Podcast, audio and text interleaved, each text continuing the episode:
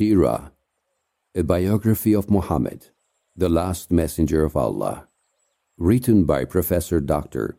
Safwat Khalilovich. Chapter 8 Mecca, the center of Islam. Mecca, Umm al-Qura, the mother of cities. Muhammad, peace be upon him, was born in Mecca in 571 CE into a respectable Quraysh clan of Banu Hashim. It is difficult to say with certainty when Mecca was founded. In all likelihood, that happened thousands of years ago. Mecca is located in a valley surrounded by mountains on the road connecting Palestine and Yemen. The valley was convenient as a resting place for many caravans which had taken that road even before Mecca was built. The traditions in the Hadith collections and other Islamic sources indicate that Ishmael, son of Abraham, peace be upon him, and his mother Hajar were probably the first dwellers of the valley, which the Quran calls Wadin Ghairi the Zari'in that is, a valley where there is no sown land or an uncultivated valley.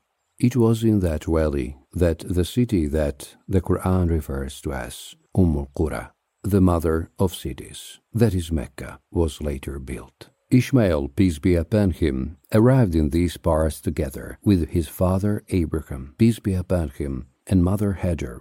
Abraham, peace be upon him, was born in the territory of modern Iraq. His father made and sold idols that people worshipped at that time. Young Abraham was very disturbed by the fact that these people worshipped idols. The Quran, the 21st chapter, verses from 51st to 71st, tells that one day he asked his father for an explanation how he could worship an object of his own making. His father's answer did not satisfy him, while the father actually threatened to punish him if he continued criticizing the deities that were worshipped at that time.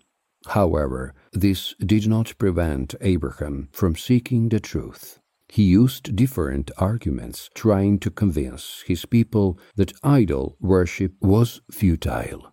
He once used the absence of idol worshippers and destroyed all statues but that of the chief deity, whose statue was the biggest. They publicly excused him of doing it. So art thou the man who did this unto our gods? Abraham, he responded.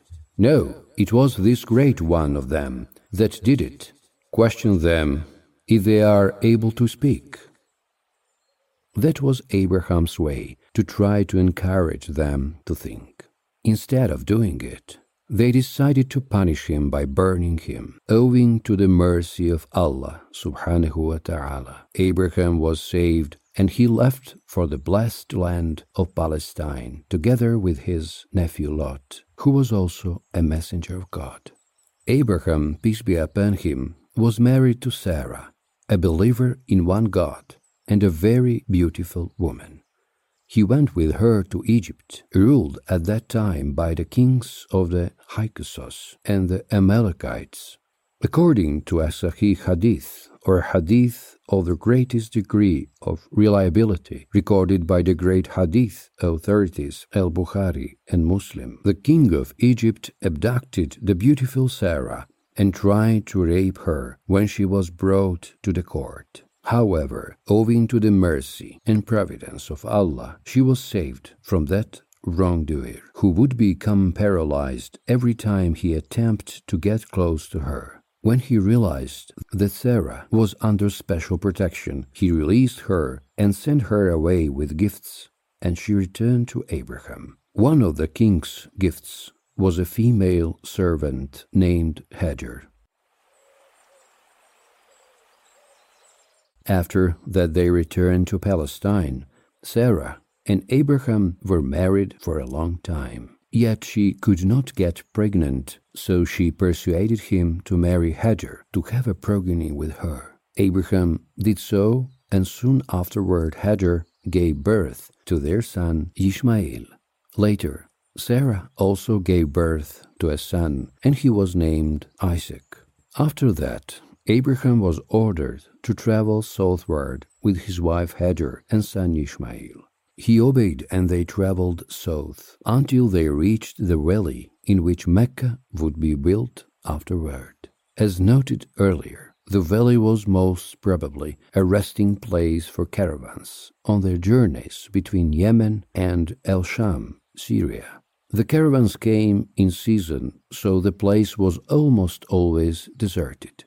Abraham left his wife and son there and returned to Palestine. When Hajar and Ishmael used up the water and provisions they had brought, Hajar set out to look for food and water. But her search was in vain since the valley they stayed in was described in the Quran as a valley where there is no sown land. The traditions reported in the relevant hadith literature say that in her search for water, Hajar ran seven times between the hills of Safa and Merwa.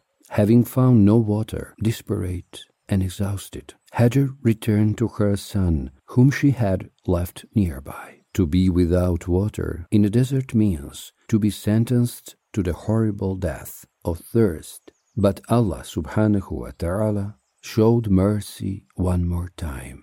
When she returned to little Ishmael, she saw that a well sprang forth beneath his feet. That well meant life and salvation for Hajar and her son, and it was exactly around that blessed well, called Zamzam, that Mecca was built later. The tribe of Jurhum settled around the well. Ishmael grew into a fine young man there and married a girl from that tribe, and twelve sons were born from this marriage. They were the ancestors of the twelve Arabized tribes, or Northern Arabs. Abraham, peace be upon him, used to come from Palestine to Mecca from time to time, and during one such visit, together with his son Ishmael, he built the Kaaba, the first house of worship in the world. The Noble Quran refers to it in Surahs 2 and 3, the Cow and the family of Imran, respectively. The first house of worship to be established for people was the one at Mecca. It is a blessed place, a source of guidance for all people. There are clear signs in it. It is the place where Abraham stood to pray. Whoever enters, it is safe. Pilgrimage to the house is a duty owed to God by people who are able to undertake it. Those who reject this should know that God has no need of anyone. The third chapter, verses 96 and 97. As Abraham and Ishmael built up the foundations of the house, they prayed, Our Lord, accept this from us. You are the all hearing the all knowing. Our Lord, make us devoted to you. Make our descendants into a community devoted to you. Show us how to worship and accept our repentance, for you are the ever relenting, the most merciful. Our Lord, make a messenger of their own rise up from among them to recite your revelations to them. Teach them the scripture and wisdom, and purify them. You are the mighty, the wise. The second chapter, verses from 127 to 129.